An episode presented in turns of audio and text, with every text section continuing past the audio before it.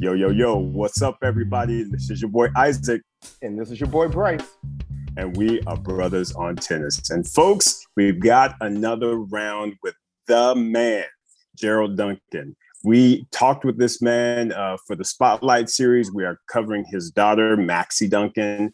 And there's been a little bit of curiosity in regards to a few of the things that uh, Mr. Duncan shared in the very quick spotlight that we did with him. And Bryce, I know that uh, you know we were tossing around getting Gerald back on here to to get a little bit further in depth as far as the story goes. So, how about you frame it up for our listeners and viewers? Hey, you know, I'm very excited about this one today because this is one that comes to you based upon listener feedback.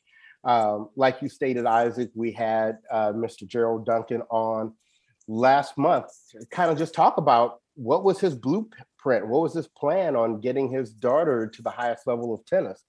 And so far, that's gotten her all the way to Harvard University, playing the number one spot as a freshman. But you may look at her and say, you know, here's this very attractive young lady who comes from California that is now at Harvard, and she probably came up in country clubs and and did this and did that. And I think Mr. Duncan here is here to set the record straight and to let us know what it's really like. What is it like in the United States of America to try to take an African American girl to the highest level of tennis. And we're just going to let him go and share what he wants to share because I think what we've heard from his experience has been somewhat shocking. so, without any further ado, bringing back to the mic Mr. Gerald Duncan. Welcome back, Gerald. Hey, how you guys doing, man? I appreciate the opportunity to, to be on your show, and um, I definitely think I could help out a lot of parents who who envision their daughter uh, to become uh, our son, become a, a, great superstar, a pro player uh, in tennis or in any sport. Um, there, it's it's uh, it's it's very tough. Uh, a lot of what you see, the end results, you don't really see the trials and tribulations that that we went through, that I went through, and as uh, my family went through, uh, it, it, was it was very tough. And uh, one of the things that I learned in tennis is the cost of it. It's uh it's a very very expensive sport. It's not like any other sport, uh, perhaps besides golf, um, where you have to have the equipment. Uh, tennis racket costs two hundred and fifty dollars you got to have string, costs another 10 $12. Um, you break rackets every week, so you got to have the rackets restrung. That could cost you anywhere between 18 to 30 bucks per racket. So all these costs are accumulating before you uh, even touch the court. And of know, of course, you have to have clothes, and um, and then you know, once you get all that, you have to pay somebody to help you get your kid better because I'm from a basketball background. I played professional basketball and I was an NBA agent. But as far as tennis, I didn't really have a clue. The only thing that I could go off of was some books, uh, the Williams sisters, uh, YouTube. Uh, so I did spend a lot of time research. Uh, but again, I don't have a, a tennis background. I, I, I never played tennis. You know, I, I barely started watching tennis uh, uh, as my daughter uh, started to play, and so I can understand, you know, how how the game was and um, and how you know how to get things done.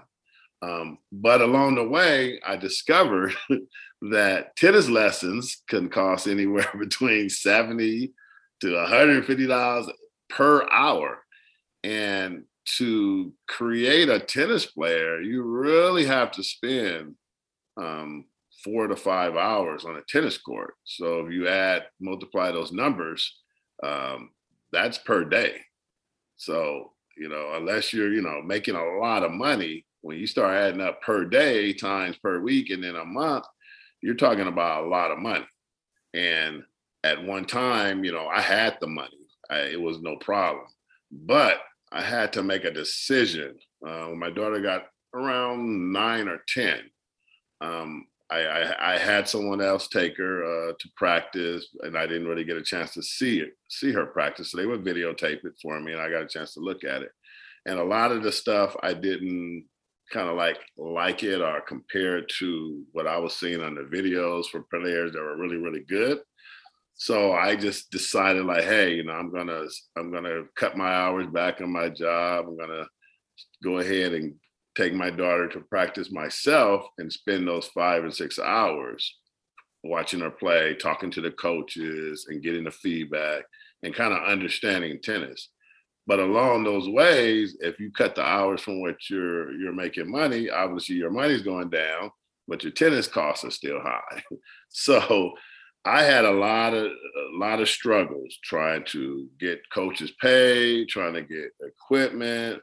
You know, you know, I ended up finding seeking out to some foundations, but it was really, really tough. And when I got to that level, my daughter actually started getting better because of my presence. And I think one of the reasons is I'm oh I'm very uh, optimistic, uh, positive person and a calm person. And I knew that it was going to be a long marathon. It wasn't going to be uh, something where she was going to be really good uh, at a young age. I knew she was going to end up being like a late bloomer because, again, we didn't really have the resources or the uh, tennis backgrounds to to really, really uh, accelerate quickly. And I, I've had times where I had to make a decision on paying my car note or paying my daughter's tennis lessons. And I had instances where I did not pay my car note for six or seven months because I wanted to make sure my daughter's training was uh, was was adequate, and I, I, had to pay that cost. Um, I had my car repossessed at least four or five times. I had to I tried to park it down the street when no one even could find it, and they still found it and, it, and, and, I, you know, it's very embarrassing. And but you know, I like to tell people the truth on on how you know how we came to be, and um, that was a it was a tough situation. You wake up in the morning and you got practice, and uh, you can't go to practice because you have no car. So, but but as a person of uh, survivor survivor I would say I'm a strong survivor. I kind of never really got down or anything. I ended up calling a friend, like, "Hey, I need a ride to uh, to practice," and um, I had a coach come and pick us up. I didn't really let anything stop us from trying to be successful because of lack of uh, resources. So, you know, we ended up recovering from that, and um, I remember one tournament that um, we went to, and I really it was a national tournament. And when you travel, of course, you have to pay for you know hotel, air flights, uh, food. I mean, you just can't travel, you know, just showing up. You know, national tournaments cost cost money. So I, I I had to get the money together. You know, I borrowed a couple of dollars from one person. I borrowed it from somebody else. I even collected some cans and I raised, uh, I think I raised about $3,000, which was enough to get to the tournament. Uh, we didn't win the tournament. I think we ended up coming in, she came in third place. But I looked at her like, wow, we didn't go, we would never have been on that level. And I would never got a chance to get her name out there because in tennis, there's a lot of players that they don't have any money at all. And they ended up getting to a certain age and they just quit because it's really tennis is really a sport where there's not a lot of resources. Either your family has it or they don't. Either you know, even even like the USTA, you know, it's a uh, you know they've been around, but you know they only can help so many people, and usually they kind of gravitate to the top players that win the tournaments at a young age, the girls that win the 10s, the 12s, the 14s. And we never was really in that. We were close. We always got to do a decent showing, but we never won like the big one. And those are the girls that they were tend to help. And, you know, and I understood that. I never really, it didn't really bother me. But it was just, uh, it, it was just a, it's, it's, tennis is a really, really tough sport because you train a lot of hours and you train for a tournament where you could lose in the first round.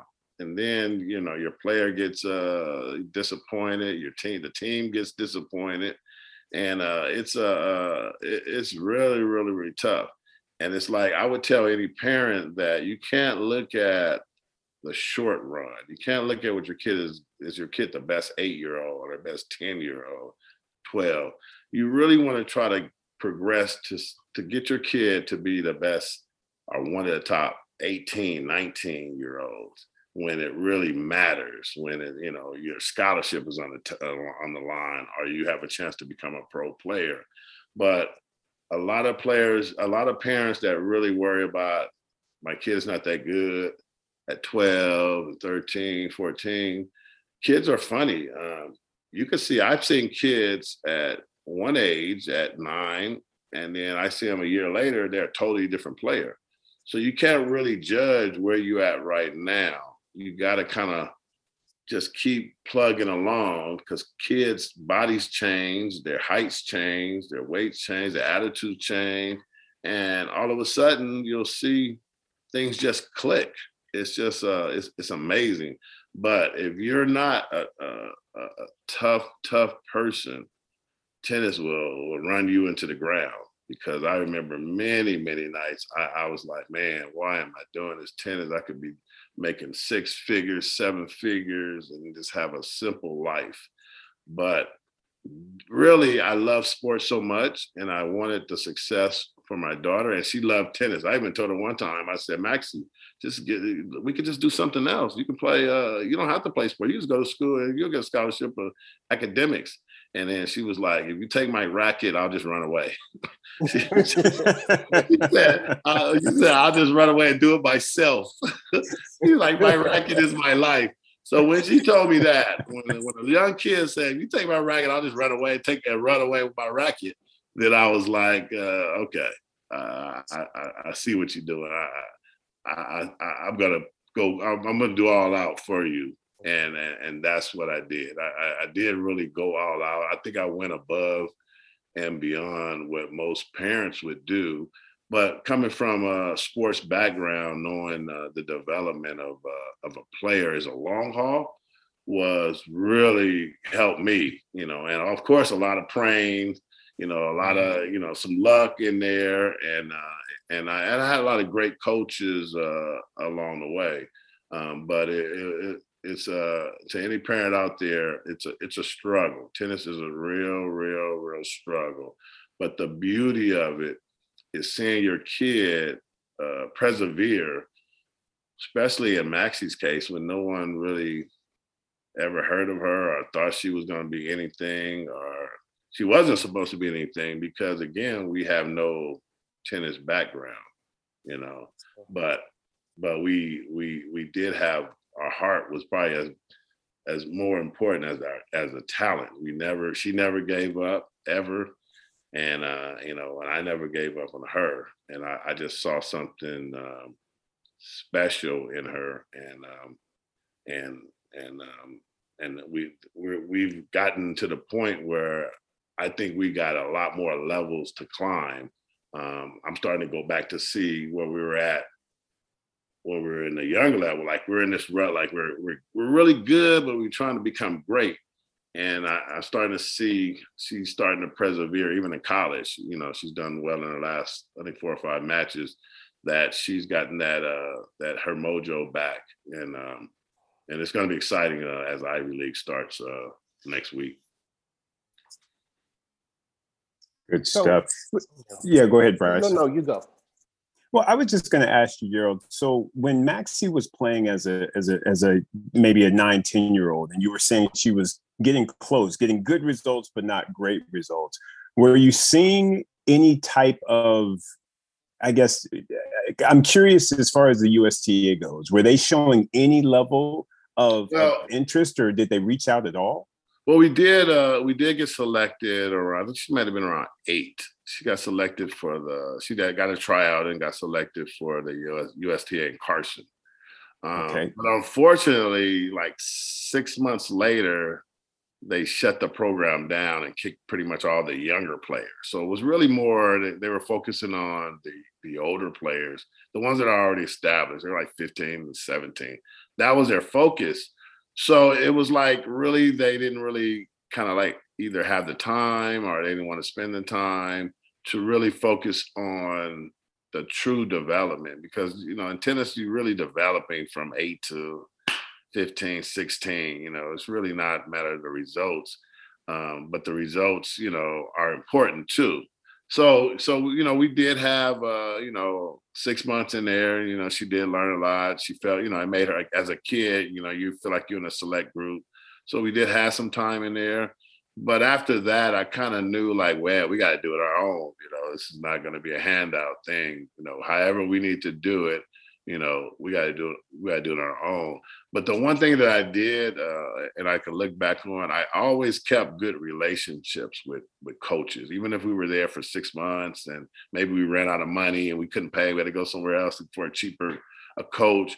I've always kept relationships. Like i can pick up the phone right now and call any of the coaches that were associated with uh with her and they'll they'll they'll they'll give us thumbs up. They'll be like hey you know, if he owed us fifty dollars, he ended up paying the fifty dollars. So you know, it, you know, it, it, we we've got a good, uh, we've had a good relationship. And and another thing, I've always tried to keep them abreast of how how she's doing.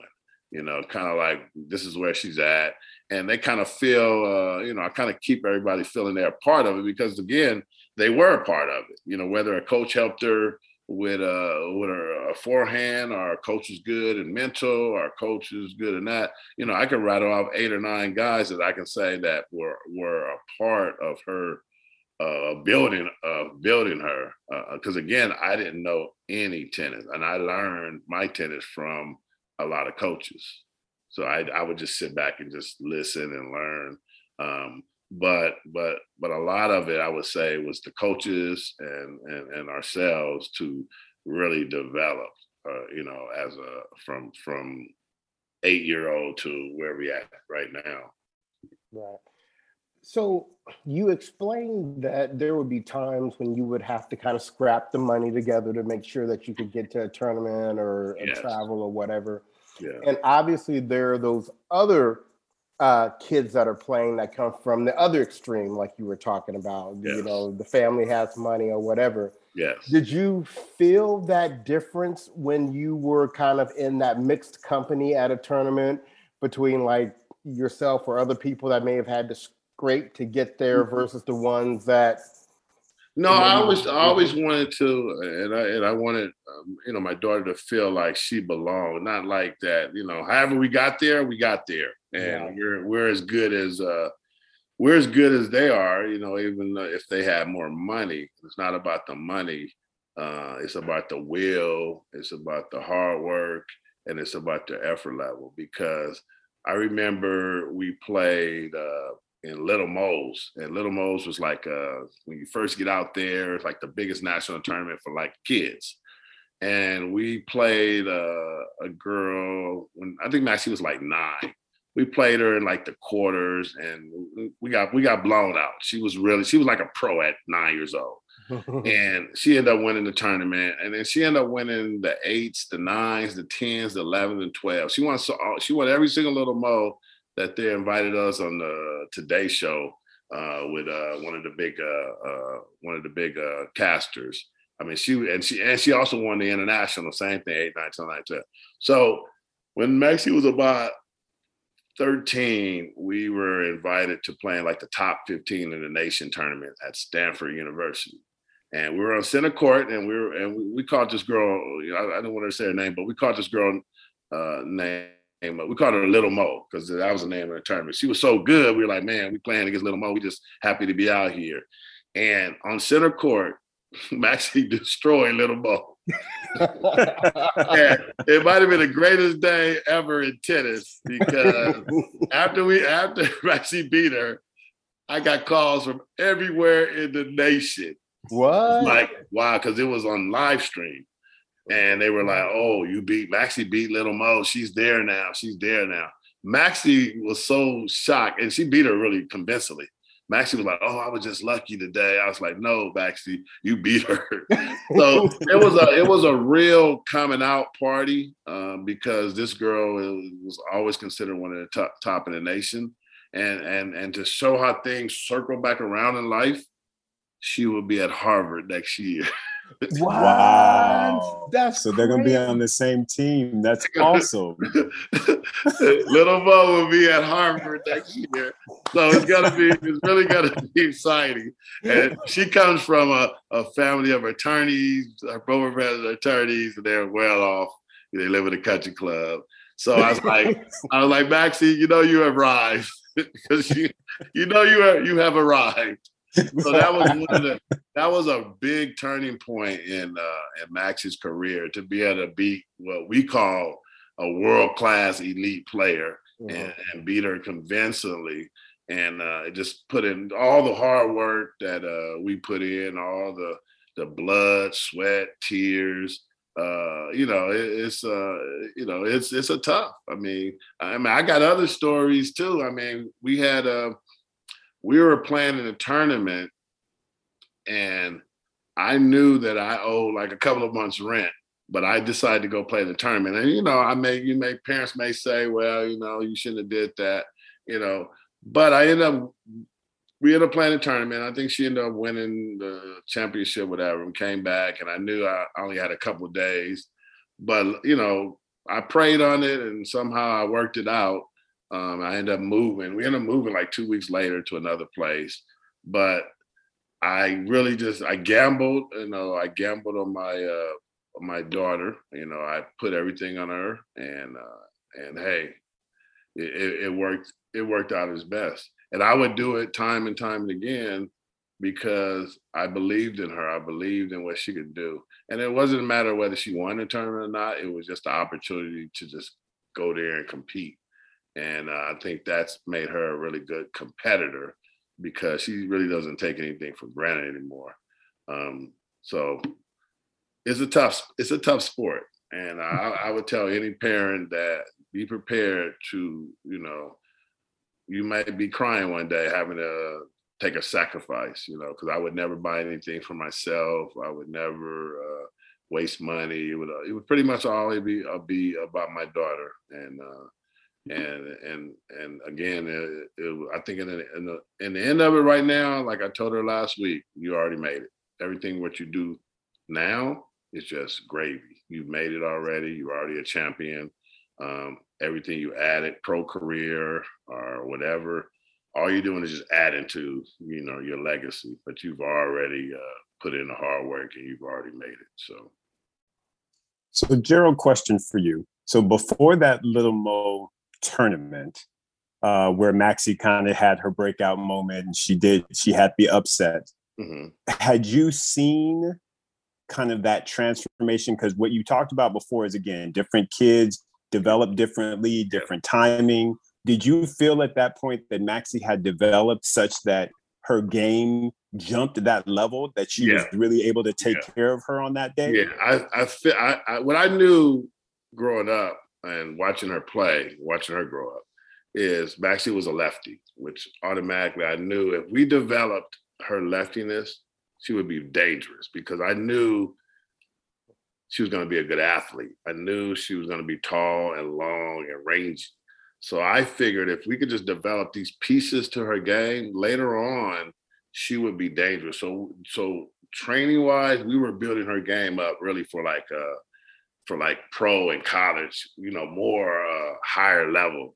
Um, so we took, you know, you know, we took losses of trying to play the right way instead of just like, you know, there were girls that would just keep the ball in play. They couldn't really hit the ball any, you know, with any kind of velocity, you know, and they were very successful at a young age. You just be consistent at a young age. So we kind of train more of a, if you give me the weak ball and I put it away, then I can I can take the racket out of your hand. I don't care how many balls you can keep in the thing. If I smash the ball over there and you can't get to it, I'm gonna win. I'm gonna win the point. So as she got bigger and stronger, what we put into it was starting to show because she was starting to like dominate girls that were considered really, really, really good.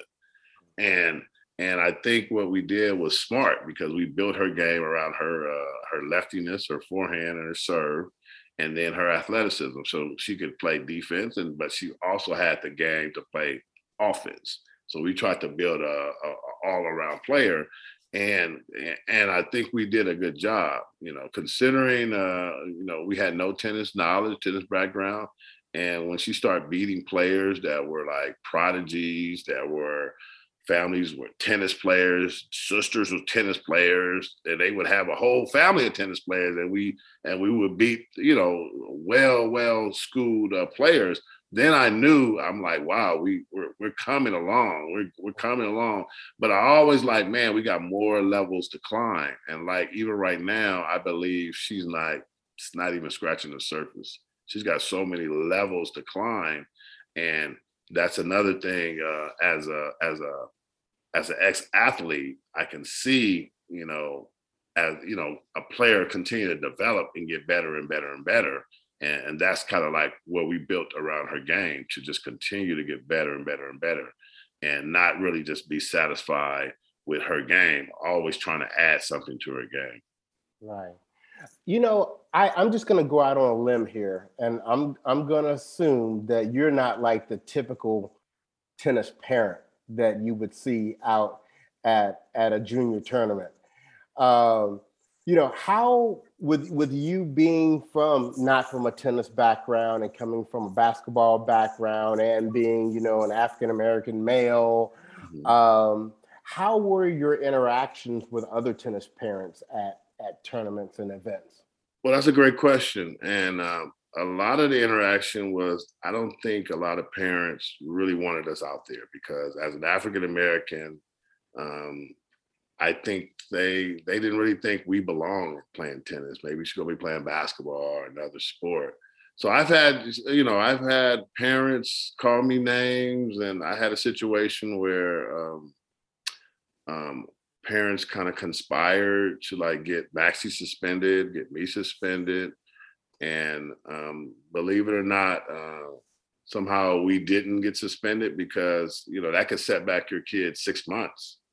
Um, but I, I've had one parent, Maxi was beating a, a, Caucasian girl, and I was cheering for Maxi. And after the match, uh, the parent came over to me and told me that I was scaring her daughter because I was big and black.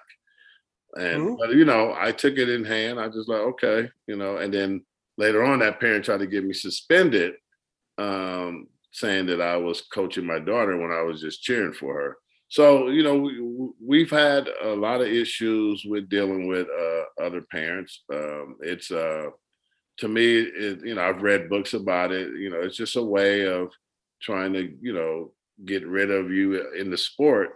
But as they start to see, I was always there. I'm always at every match. I never mix miss any matches, any practices. So after a while, they were like, "Oh, he's not going anywhere." so I think they kind of gave up. But in a in a in the middle of her career, I, have had instances where you know they tried to suspend myself. They tried to suspend Maxi.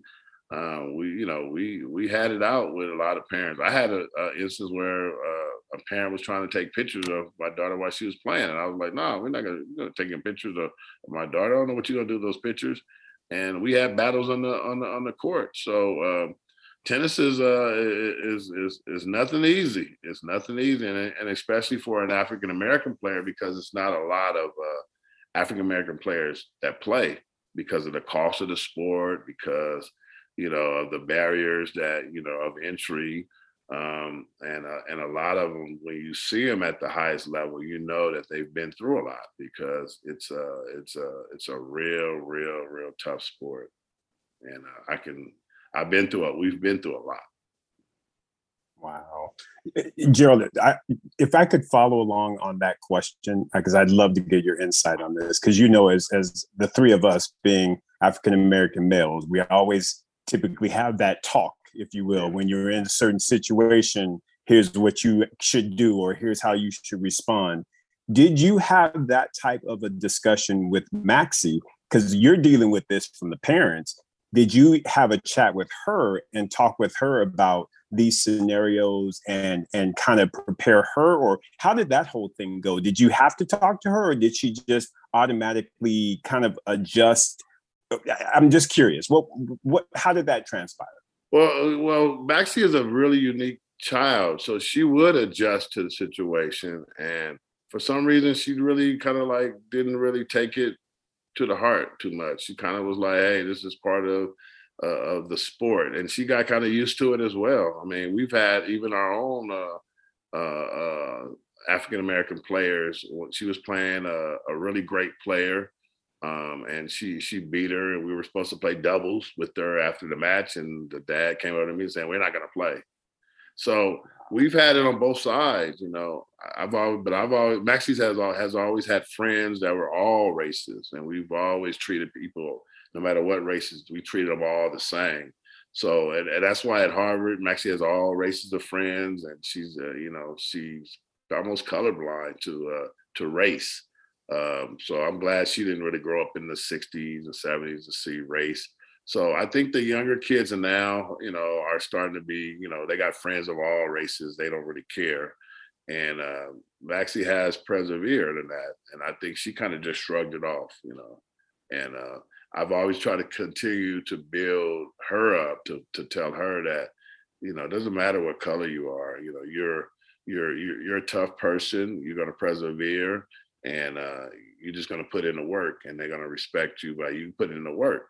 And as she started getting better and better and better, um, she was she, it, it, it kind of gave her more uh, fulfillment to her that she knows that she did the work on the outside of the court at practice or whatever, and all that did was just translate onto the onto the court. So basically, she was winning already before she got there, and um, and uh, and that's how we looked at it. And then I also I've ne- one thing I I can tell parents, I never told my daughter you have to win any match.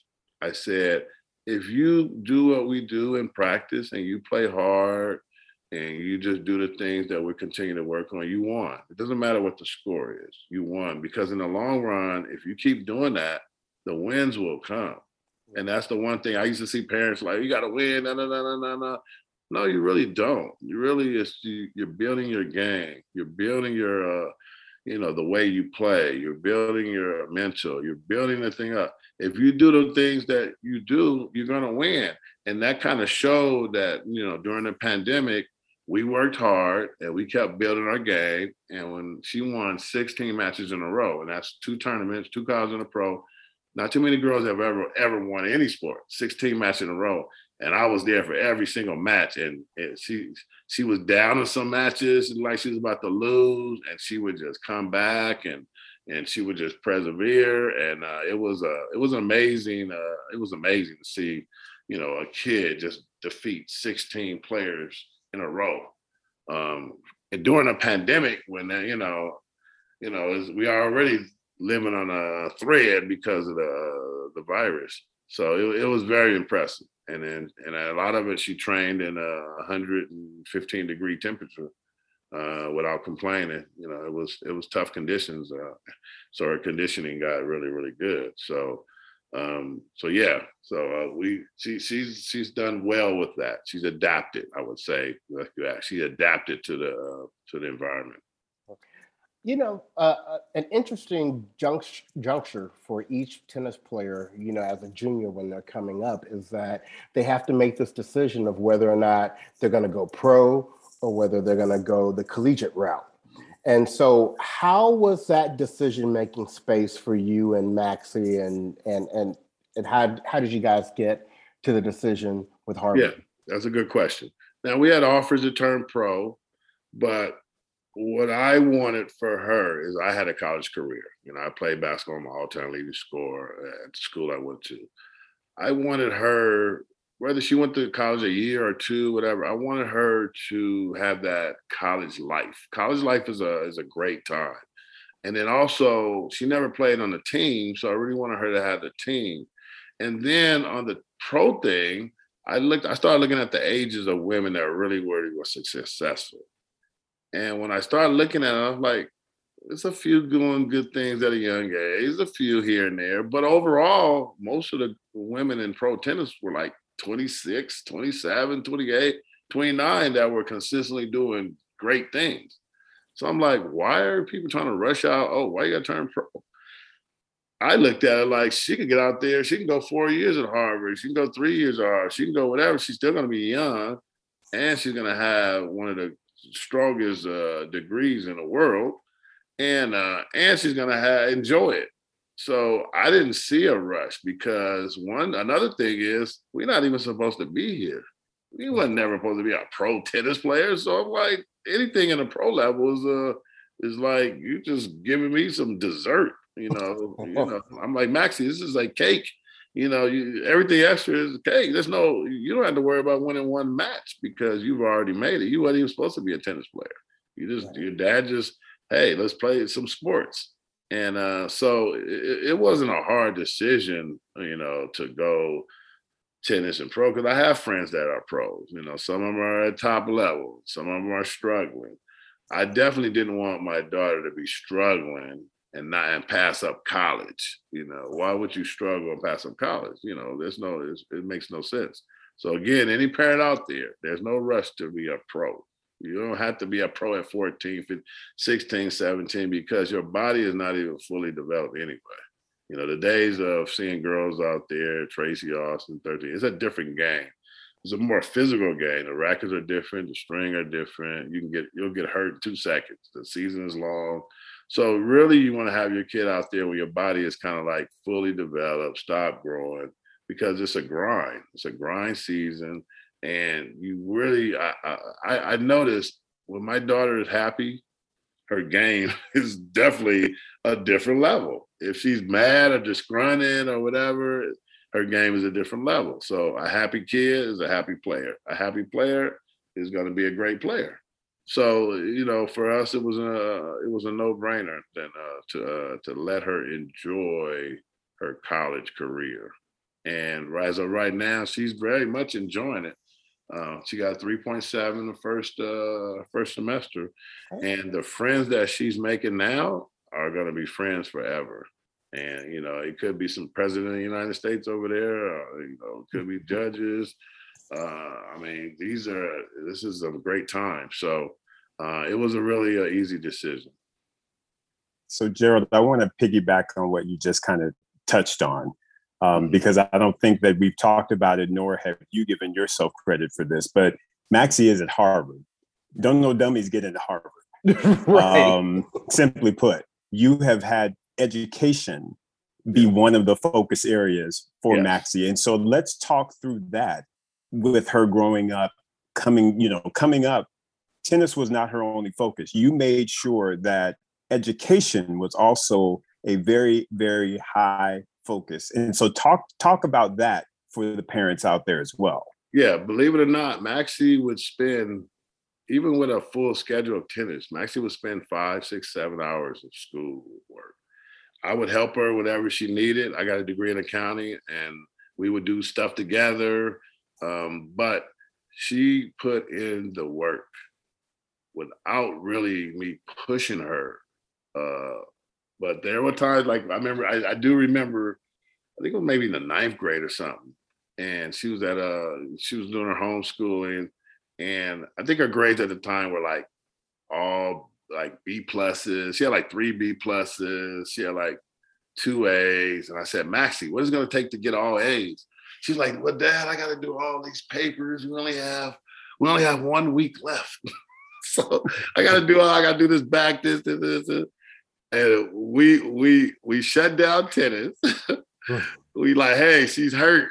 and, and, and, I helped her. We stayed in the house and, and she got all A pluses. there you oh, go. I'm telling you, there we were up night day trying to get it done. I was like, Max, we, we gotta get these A's. I was like, hey, I, B plus is cool, but the A's look good at the end of the day. That's why she ended up graduating pretty much 4.0 is we put the work in. We was like, hey, we're gonna shut tennis down for a minute, but we're gonna put this last week of uh, schoolwork and uh, and and she enjoyed school. You know, she wasn't the kind of kid that uh, her curiosity She has about 300 books in her room right now. She reads a lot. She does a lot of research. She's very uh, inquisitive. She wants to know why does this mean this, and uh, and it, it, it landed over to where she's at now. I mean, she she loves school, and and that's what I did. I love school. You know, we just had a great curiosity of just trying to continue to learn and get smarter, and uh, that's why I thought you know Harvard was a good fit because you know into you know the, the curiosity of the brain gets fulfilled at the highest level. And i and i told her i said maxi you can be great at tennis and you can be great at school. There's no reason why one has to take a sacrifice of the other. You just have to put in more work you know but you can be great at more than one thing. So a lot of people you know don't you know oh you're to be great. Oh why you go to harvard? Oh you should have went pro. No we can do both. We're to do both. Right.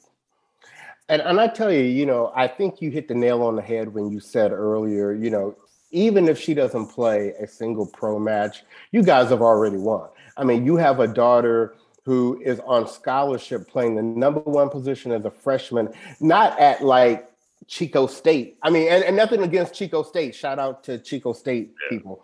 But Harvard, you know, and like you said, the degree that she gets from Harvard will carry a lot of weight. Uh, and you know she'll have a lot that she can do with that. So um, the whole pro side of her tennis career, like you said, would be bonus. Yeah, and that, and that's the exciting part of it. This is bonus. So when you're out there playing, like man, every match I win is just another bonus. It's a bonus check and uh, she just got into. Uh, she told me uh, last week she got into a fellowship with uh, some company where they, they were looking for uh, minority athletes that are underdeserved because they're not enough out there. So she already they already got uh, they're gonna pay for her LSAT and because now she wants to be an entertainment a lawyer when she when she does playing pro tennis. So they'll pay for her LSAT and give her internship. And then she did her own resume. She called me up like, "Dad, I need to. Can you look at the resume?" Da, da, da. I was like, "Wow, that's pretty impressive." made a couple of changes and all that. Boom, she sent it in, and they accepted her into the fellowship. So wow. she's already got, you know, she's already doing some extra stuff. And uh, she's telling me, I was like, "Oh, okay, let's go." So, uh, so, so it's it's good because it, it's they conti- continually trying to get better and better and I think a couple of the girls that are singers, one is getting ready to go work at a, a major Fortune 500 company, and the other one's got a another job making six figures already. So uh, again, um, you could be great at more than one thing. Mm-hmm. Absolutely. No, I was just going to say, Gerald. Um, again, great stuff. Anything additional that you want to kind of share with with with the folks out here, the listeners, viewers? I mean, this has been incredible information from, from you. So thank you for being willing to share it. Oh, not a problem. I, I could just close by telling people that in life, um, life takes a lot of discipline, and it's nothing going to be really given to you or it's easy.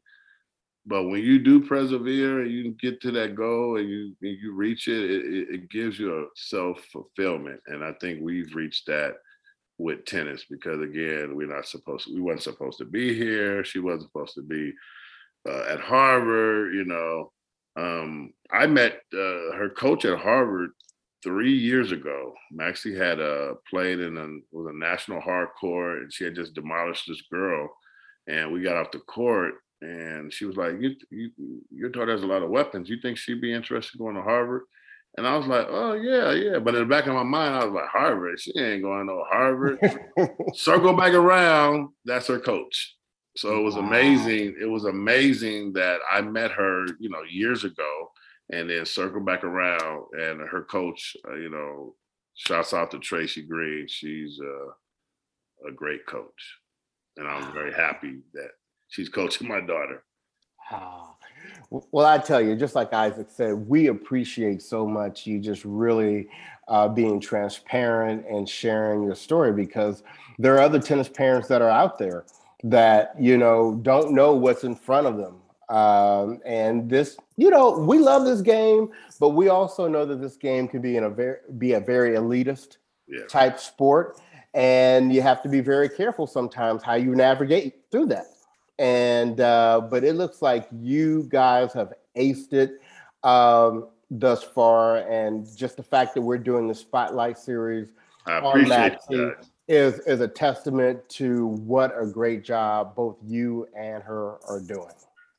Thank you, guys. Appreciate being on the show, and um, keep looking for keep looking out for Maxi Duncan. We got a lot more. We got bigger and better things that we get ready to do. There you go. Thank you. So thank you, Mr. Duncan. So we're going to go ahead and wrap this one up for you guys. Hopefully, you all have enjoyed this one, uh, and we will be back with you with another exciting episode next month. Remember, we always release on the first Friday of the month. We're going to keep this baby going all year long. So, on behalf of the podcast, this has been your boy Bryce. And this is your boy Isaac. And we are Brothers on Tenor. Everyone, take care.